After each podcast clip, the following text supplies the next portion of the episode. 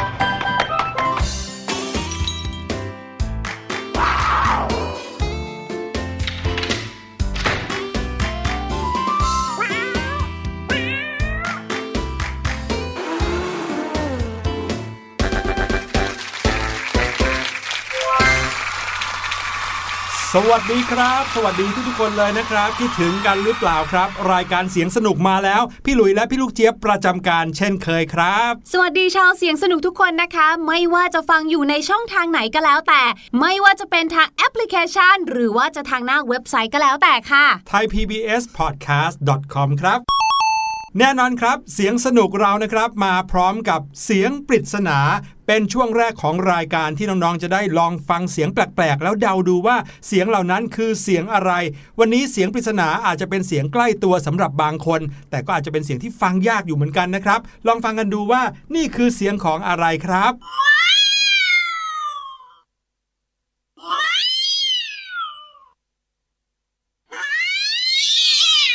ทำไมเสียงเนี่ยมันถึงได้ดูดุดันรุนแรงอย่างนี้คะเนี่ยพี่หลุยอืมฟังเหมือนกับเสียงหวอของรถพยาบาลหรือว่ารถฉุกเฉินอะไรอย่างนี้เลยนะ นั่นนะสิ อ้าว นี่แปลว่าพี่หลุยเฉลยแล้วเหรอคะ ไม่ใช่สิครับ แน่นอนว่าต้องไม่ใช่เสียงของรถหวอแน่นอนแค่คล้ายมากๆ แบบนี้ น้องๆคิดว่าเป็นเสียงของอะไรครับ เดี๋ยวเราจะกลับมาเฉลยกันนะครับ แต่ว่าตอนนี้นะคะได้เวลาที่จะพาน้องๆไปเที่ยวกันแล้วเลยค่ะ วันนี้นะคะนอกจากจะได้ไปเที่ยวนอกประเทศกันแล้วนะ ยังได้ไปรู้จักกับตุ๊กตาอีกด้วยค่ะ แต่ว่าตุ๊กตาตัวเนี้ยพิเศษมากๆเลยนะคะ เพราะว่าเขามาเป็นครอบครัวเลยค่ะ ถ้าน้องๆพร้อมแล้วตามเรามาเลยครับ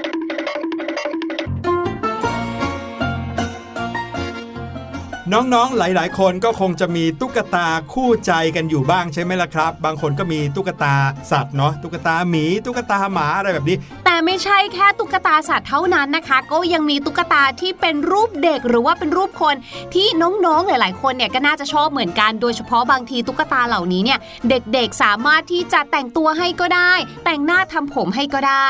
แต่ว่าค่ะเวลาที่เราเล่นตุ๊กตาเนี่ยบางทีเราชอบเล่นเป็นพ่อแม่ลูกใช่ไหมครับตุ๊กตาหนึ่งตัวก็จะมีลูก แต่ว่ามันจะมีตุ๊กตาอีกแบบหนึ่งค่ะ ที่เราเรียกว่าเปิดเขามาเนี่ยก็จะตามมาด้วย พี่คนที่หนึ่งพี่คนที่สองพี่คนที่สามพี่คนที่สี่ไปเรื่อยครับๆไซส์เขาก็จะลดหลั่นลงไปเรื่อยๆ เราเรียกตุ๊กตาแบบนี้ว่า ตุ๊กตาแม่ลูกดก ตุ๊กตามีลูกได้ด้วยเหมือนกัน ใช่แล้ว และนั่นก็เป็นเหตุผลที่ทำให้เราทั้งคู่มาอยู่กันที่ประเทศรัสเซียในตอนนี้ครับพูดถึงประเทศรัสเซียแล้วเนี่ยนอกจากหมีที่เป็นสัญลักษณ์ของประเทศนี้แล้วนะครับ ก็ยังมีตุ๊กตาแม่ลูกดกนี่แหละ ที่ใครๆมาถึงประเทศรัสเซียก็จะต้องซื้อเป็นของฝากกลับไป เพราะว่าสำหรับพี่หลุยแล้วนะ ตุ๊กตาแม่ลูกดกเนี่ยมีความคุ้มค่าสุดๆเลยครับ ซื้อไปหนึ่งตัวได้กลับบ้านไปบางทีเป็น 10 ตัวเลย ใช่ใช่แล้วก็ดูจะเป็นตุ๊กตาที่คนส่วนมากเนี่ยนะคะ มักจะนำไปตั้งโชว์อืมแต่ว่าการตั้งโชว์เนี่ยจะต้องแกะออกมาให้หมดนะ ประกอบกันเป็นตัวนะคะ จะไม่ค่อยมีใครแบบว่าเอาไปใช้ใส่ของจริง ๆ จังๆอะ่ะ เพราะว่าข้างในเขาเนี่ยน้องๆลองนึกถึงไข่ ง่ายที่สุดเลยนะพี่ลูกเจว่านึกถึงไข่แล้วเราตอกไข่เนี่ยเปลือกไข่จะถูกแบ่งเป็นสองส่วนถูกไหมคะใช่นั่นแหละลักษณะคล้ายๆ กันเลยกับตุ๊กตาแม่ลูกดก นั่นหมายถึงว่าข้างในเขาจริง ๆ แล้วเนี่ยสามารถใส่ของได้ แต่เราไม่ใส่เรามักจะนำมาตั้งโชว์ค่ะอะไหนๆเราคุยมาถึงขนาดนี้แล้วนะ พาน้องๆไปเดินตลาดที่เขาขายตุ๊กตาแม่ลูกดกกันเลยดีกว่า ซึ่งที่รัสเซียเนี่ยนะคะชื่อของซูเวเนียหรือว่าของที่ระลึกที่เป็นตุ๊กตาแม่ลูกดกเนี่ยนะคะเขามีภาษารัสเซียเรียกว่ามัตรชกามาตรสกาไม่ไม่รู้ว่าลงสำเนียงถูกหรือเปล่านะคะ แต่มันคือมาดรชกานั่นเอง เป็นตุ๊กตาของรัสเซียอย่างที่บอกค่ะ น่าจะทำมาจากไม้เนาะพี่หลุยเท่าที่พี่ลูกเจี๊ยบดูเนี่ยครับแล้วก็จะเป็นการเรียงซ้อนๆกันหลาย ๆ ตัวนะคะ ชื่อมาตรชกาเนี่ยนะคะเป็นชื่อของใครรู้ไหม ใครครับ ชื่อนี้นะคะเป็นชื่อที่เพี้ยนมาจากชื่อของผู้หญิงในภาษารัสเซียเนี่ยแหละค่ะ ที่ชื่อว่ามาตริโยนาครับหรือบางคนนะคะอาจจะเรียกว่าตุ๊กตาคุณยาย แต่เขาดูไม่เห็นจะแก่เลยอะอืม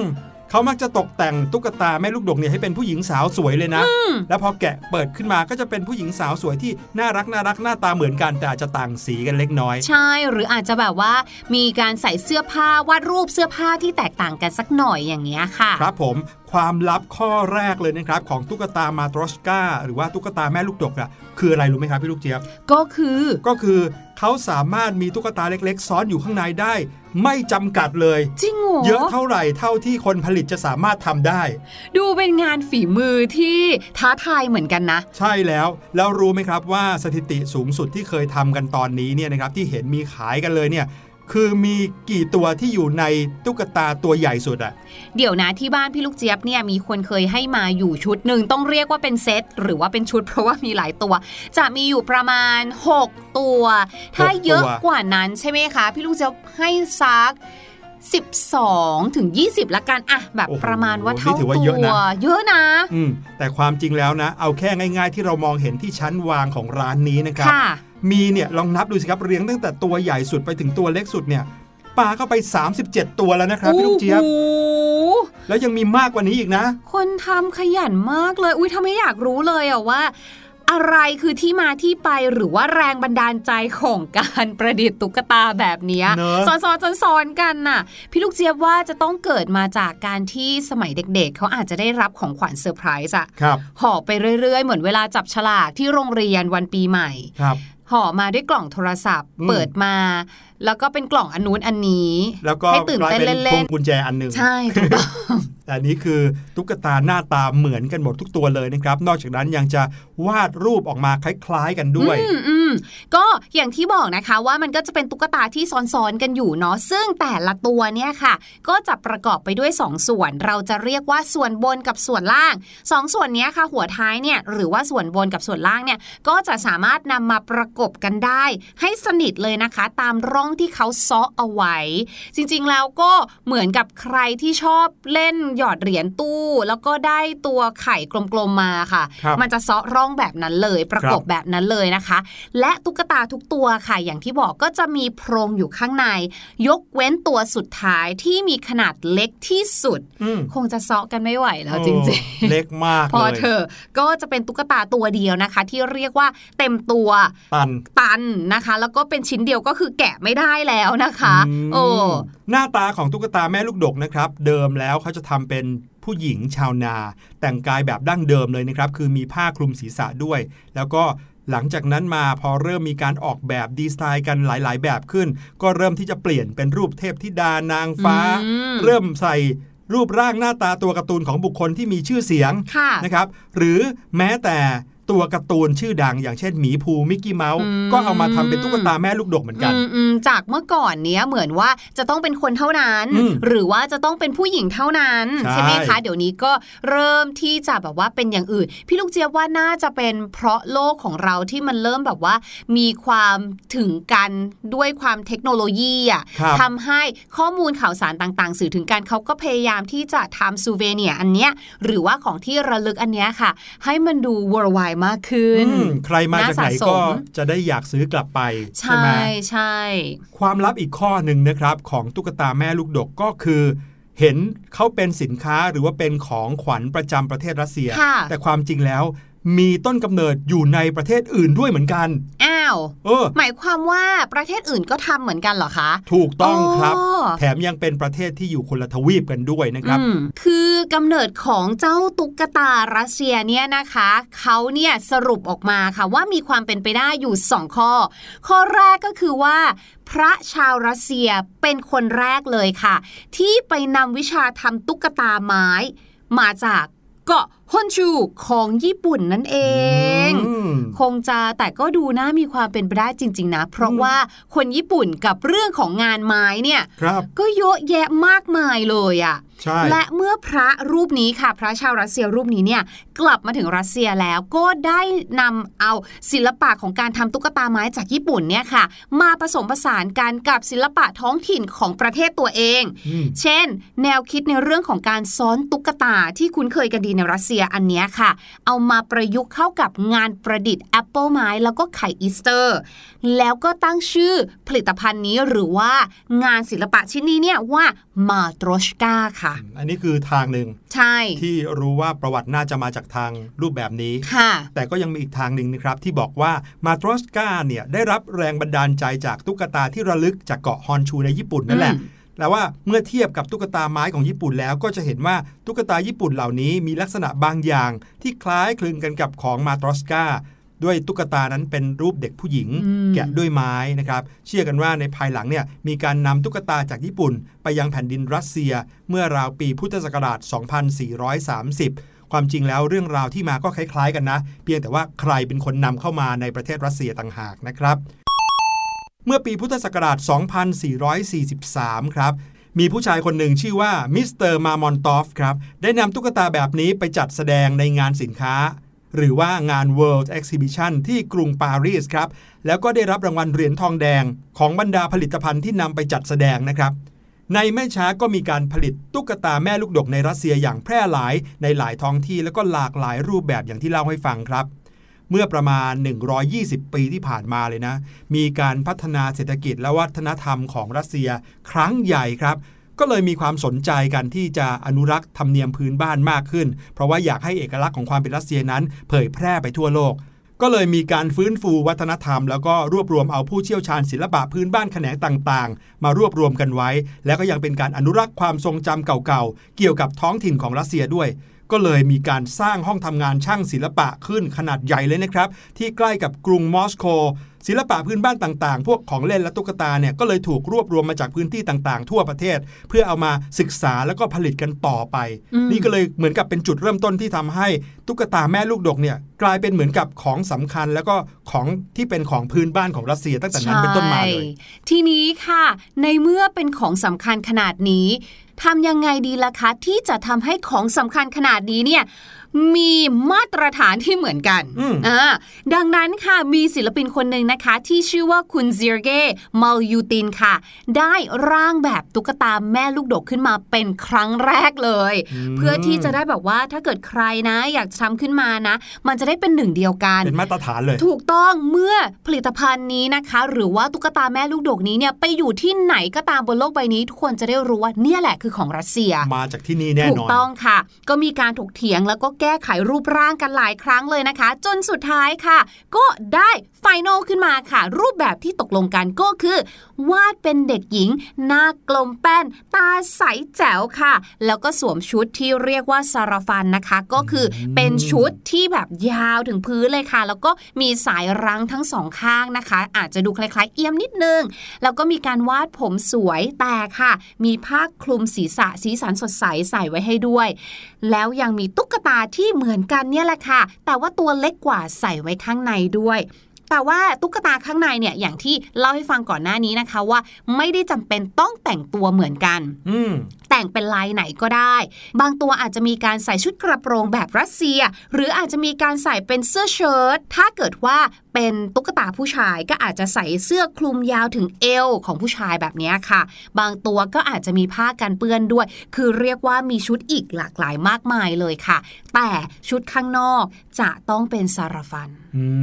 อืมมตัวใหญ่สุดนะใช่มอง แต่เห็นแต่ไกลเนี่ยรู้เลยอืมว่าเป็นตุ๊กตาของรัสเซียแน่นอนอุ้ยอย่างนี้มันก็ตื่นเต้นเหมือนกันเนาะเวลาที่เราเปิดอะอืมเราก็จะไม่รู้เลยว่าเราจะได้ชุดสีอะไรชุดไหนข้าอย่างงในจะเงี้ยเป็นแบบไหนใช่ไหมถูกต้องเรายิ่งเออถ้าไม่ซ้ำกันด้วยอะพอพูดขึ้นมาอ๋อแบบนี้นะพี่หลุยส์ก็นึกได้เลยว่า พี่หลุยส์ก็มีอยู่ที่บ้านอยู่ชุดหนึ่งเหมือนกันนะค่ะแต่ว่าพี่หลุยส์ไม่ได้เรียกว่าตุ๊กตาแม่ลูกดกครับ ก็เลยไม่ค่อยคุ้นกับชื่อนี้อืมพี่หลุยส์จะเรียกว่าตุ๊กตารัสเซีย อ๋อเออก็ถูกต้องเออเหก็มือนรู้กันเลยนะว่านี่คือตุ๊กตาใช่ที่มาจากรัสใช่เซีย ทีนี้พี่หลุยส์ก็เพิ่งไปถามเรื่องราวของการผลิตตุ๊กตารัสเซีย หรือว่าตุ๊กตาแม่ลูกดกมาจากช่างที่อยู่ในร้านนั้นเมื่อกี้นี้พอดีเลยครับ เขาเล่าว่าขั้นตอนการทำงานนะ บรรดาช่างเนี่ยต้องใช้ความชำนาญอย่างมากเลย แถมความรู้เหล่านี้เทคนิคเหล่านี้ก็ไม่ใช่สิ่งที่เขาเปิดเผยกันง่าย ๆ ด้วยนะอืมเป็นความลับประจำตระกูล นี่พี่หลุยไปเหมามาทั้งร้านเขาเลยหรือเปล่าคะเขาถึเขางถึงเปิดยอมเผบอยกใช่ไหมใช่ขั้นตอนการทำงานเนี่ยก่อนอื่นนะ ช่างจะต้องไปหาไม้ ไม้ที่มีเนื้อนิ่มนะครับซึ่งก็มีอยู่เพียงไม่กี่ชนิดเท่านั้น การเลือกไม้เนี่ยว่ากันว่าเป็นขั้นตอนที่สำคัญมากขั้นตอนหนึ่งของการผลิตตุ๊กตาแม่ลูกดกเลย และการเลือกที่จะโค่นต้นไม้ที่จะเอามาใช้ทำตุ๊กตานี้นะ จะต้องเลือกโค่นในช่วงต้นฤดูใบไม้ผลิด้วย เพราะว่าไม้เนี่ยจะอยู่ในช่วงอายุที่อ่อนนิ่มกำลังดีครับ แล้วก็ลอกเปลือกไม้ออกจนเกือบหมด เหลือเอาไว้แค่พอป้องกันไม่ให้แตก เวลาที่ไม้แห้ง จากนั้นนะครับก็ทิ้งท่อนไม้นั้นเอาไว้อีกหลายปี ให้โดนลมจนมีความแห้งในระดับที่พอดีครับโอ้โหเหมือนกับบ่มเอาไว้เลยเนาะโอ้ ไม่ใช่ว่าไปโค่นต้นไม้แล้วมาขุดมาทำเลยไม่ใช่นะ ต้องทิ้งเอาไว้อีกเป็นปีนะครับนั่นน่ะสิแล้วเมื่อถึงเวลาไปเอาไม้นั้นมาใช้งานนะครับ ก็จะต้องกะเวลาให้ถูกด้วย โดยไม่ไปตัดในช่วงที่อากาศชื้น หรือว่าอากาศแห้งจนเกินไปครับ ไม้จะแตกอืไงมในขั้นตอนนี้ต้องเป็นผู้ที่เชี่ยวชาญจริง ๆ เท่านั้นนะครับถึงจะรู้เวลาที่เหมาะสมในการไปตัดไม้มาใช้ทำตุ๊กตาได้ การตัดไม้นั้นก็มีขั้นตอนต่างๆ อีกหลายขั้นตอนสลับซับซ้อนถึง 15 ขั้นตอนด้วยกันโอ้โหนี่แค่ในช่วงของการ prepare หรือว่าการเตรียมไม้เพื่อที่จะมาแกะเองนะ ใช่คือว่าไม่ใช่ว่าเอาเลื่อยไปแล้วไปเฉือนเฉือนเฉือนไม้มาไม่ใช่นะครับ มีถึง 15 ขั้นตอนถึงจะได้ไม้ออกมา เพื่อเตรียมเอามาทำนะ ยังไม่ได้เอามาขุดมาอะไรทั้งสิ้นเลย แต่สิ่งที่พี่ลูกเจี๊ยบอยากรู้ก็คือ เวลาที่เขาแกะออกมาแบบนี้ค่ะ ด้วยความที่จะมีหลายไซส์ใช่ไหมครับเขาต้องทำตัวใหญ่ก่อนมะอืมแล้วก็คว้านข้างในมา แล้วค่อยเอาเนื้อไม้ข้างในอะทำเป็นตัวเล็ก ๆ แบบนี้ปะคะอืมจะได้สอนสอนๆกันได้ น้องๆครับลองเดาดูซิว่าวิธีการที่เขาทำตุ๊กตาแบบนี้เป็นอย่างที่พี่ลูกเจี๊ยบบอกหรือเปล่าว่าเขาทำตัวใหญ่ที่สุด หรือว่าทำตัวเล็กที่สุดก่อนครับ ช่างเขาบอกว่าเขาจะต้องเริ่มที่ตุ๊กตาตัวเล็กที่สุดครับ เพราะว่าเจ้าตุ๊กตาตัวเล็กที่สุดเนี่ยจะเป็นตัวกำหนดว่าตัวใหญ่ที่สุดอะจะไปได้แค่ไหนครับอืมเนื่องจากว่าพอทำตัวใหญ่เนี่ยเราก็จะไม่สามารถกะขนาดของตุ๊กตาตัวเล็กได้ที่จะใส่เข้าไปให้พอดีครับ ต้องทำตัวใหญ่กว่ามาทีหลัง เพื่อที่จะลองเอาตัวเล็กไปสวมดู ถ้าสวมได้ก็แปลว่าพอดี แล้วค่อยทำตัวใหญ่ขึ้นใหญ่ขึ้นใหญ่ขึ้นต่อไปอย่างนี้แหละครับ ว่ากันว่าการแกะตุ๊กตาตัวเล็กสุด หรือที่เขาเรียกกันว่าตุ๊กตาตัวสุดท้องนะครับ ต้องใช้สายตาดีมากๆเลย บางคนเนี่ยถึงขั้นต้องใช้แว่นขยายช่วยทำงานด้วยซ้ำไปครับ หลังจากนั้นเขาค่อยหาไม้ที่ชิ้นใหญ่กว่ามาแบ่งครึ่งครับ ให้ได้ความสูงที่เหมาะสมด้วย เอามาตัดเป็น 2 ท่อน แล้วช่างก็จะแกะสลักท่อนล่างก่อนครับ เพื่อที่จะได้ลองเอาตุ๊กตาตัวเล็กกว่านั้น ใส่ลงไปในนั้นได้ ดูซิว่าใส่ได้พอดีหรือเปล่า แล้วค่อยแกะท่อนบนมาสวมครับ ช่างที่ชำนาญเนี่ยว่ากันว่าไม่ต้องใช้เครื่องมือวัดเลยนะอาศัยประสบการณ์ที่เขาเคยทำมายาวนานเขาก็สามารถสร้างตุ๊กตาตัวใหญ่กว่าที่สวมตุ๊กตาตัวเล็กได้พอดีเป๊ะเลยโอ้โหพอเล่ามาแบบนี้ได้รู้แบบนี้นะคะ ก็เลยเข้าใจเลยแหละว่าทำไมเจ้าตุ๊กตาแม่ลูกดกเนี่ยนะคะ ถึงถือว่าเป็นภูมิปัญญาหรือว่าเป็นงานฝีมือที่มีค่ามาก ๆเลยล่ะค่ะ ครับผมเคยมีการแข่งขันกันด้วยนะ แล้วก็มีคนที่ทำสถิติเอาไว้สูงสุดเลยนะครับ คือทำตุ๊กตาตัวเล็กที่อยู่ในตุ๊กตาตัวใหญ่เนี่ยถึง 60 ตัวครับแล้วตุ๊กตาตัวใหญ่สุดเนี่ยสูงเท่าคนเลย เอาล่ะ พี่ลูกเจี๊ยบว่าพี่ลูกเจี๊ยบจะต้องซื้อสักหนึ่งชุดกลับไปแล้วแหละเป็นที่ระลึกนะคะ แต่ถ้าเกิดว่าพี่ลูกเจี๊ยบเนี่ยอยากจะได้ตัวใหญ่สัก 60 ตัว พี่หลุยช่วยพี่ลูกเจี๊ยบขนหน่อยละกันนะครับแล้วพี่ลูกเจี๊ยบก็เข้าไปอยู่ในนั้นเลยนะ ได้เลยค่ะ เดี๋ยวลองดูอันนี้อาจจะเป็นตุ๊กตาตัวใหญ่สุดก็ได้นะคะ เอาล่ะเดี๋ยวพาน้องๆนะคะ ไปพักฟังเพลงกันสักครู่ค่ะ กับเพลงที่มีชื่อว่า เจ้าผีเสื้อ แล้วเดี๋ยวช่วงหน้ากลับมาฟังภาษาอังกฤษที่น่าสนใจกันค่ะ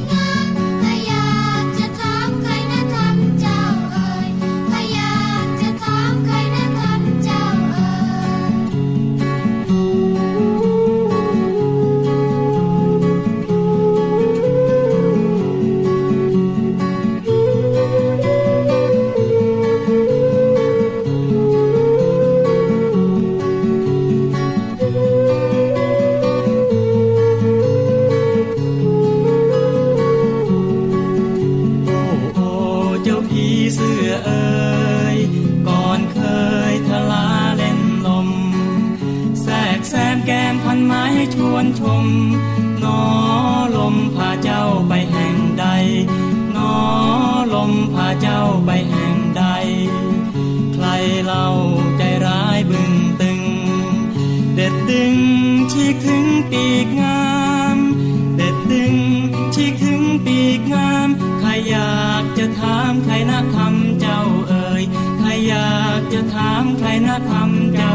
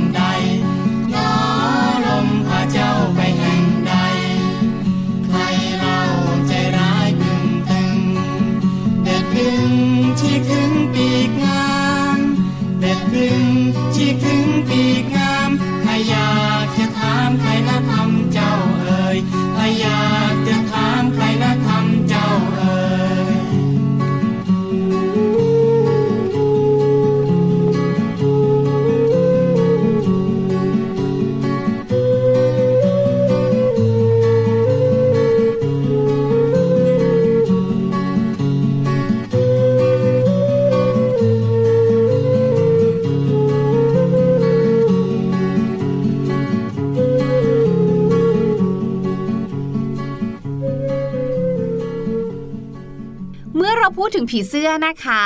เรามารู้จักคำศัพท์ที่เกี่ยวข้องกับคำว่าเสื้อกันดีกว่า น้องๆ หลายๆ คนคงจะพอรู้อยู่บ้างนะคะ ไม่ว่าจะเป็นคำว่า t-shirt หรือว่า shirt แต่มีอยู่อีกหนึ่งคำค่ะ ที่น่าสนใจไม่แพ้กันเลย ก็คือคำว่า top นั่นเองค่ะ T O P S tops นะคะ top อันนี้เนี่ยหมายถึงเสื้อ จริง ๆ มันก็คือหมายถึงส่วนบน เพราะคำว่า top เนี่ยแปลว่าบนอยู่แล้ว ดังนั้นเมื่อไหร่ก็ตามนะคะ ที่เราเนี่ยได้มีโอกาส เดินเข้าไปในร้านขายเสื้อผ้า แล้วเขาบอกว่าโซนเนี้ยเป็นโซน tops ก็หมายถึงโซนที่ขายแต่เสื้อนั่นเองค่ะเอาละครับ ตอนนี้มาเฉลยเสียงปริศนากันดีกว่านะครับ ลองไปฟังกันอีกสักทีหนึ่งครับ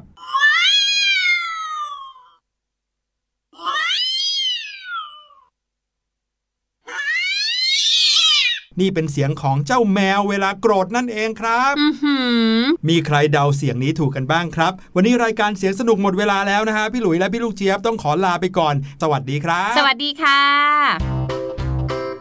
สบัดจินตนาการ สนุกกับเสียง เสริมสร้างความรู้ในรายการ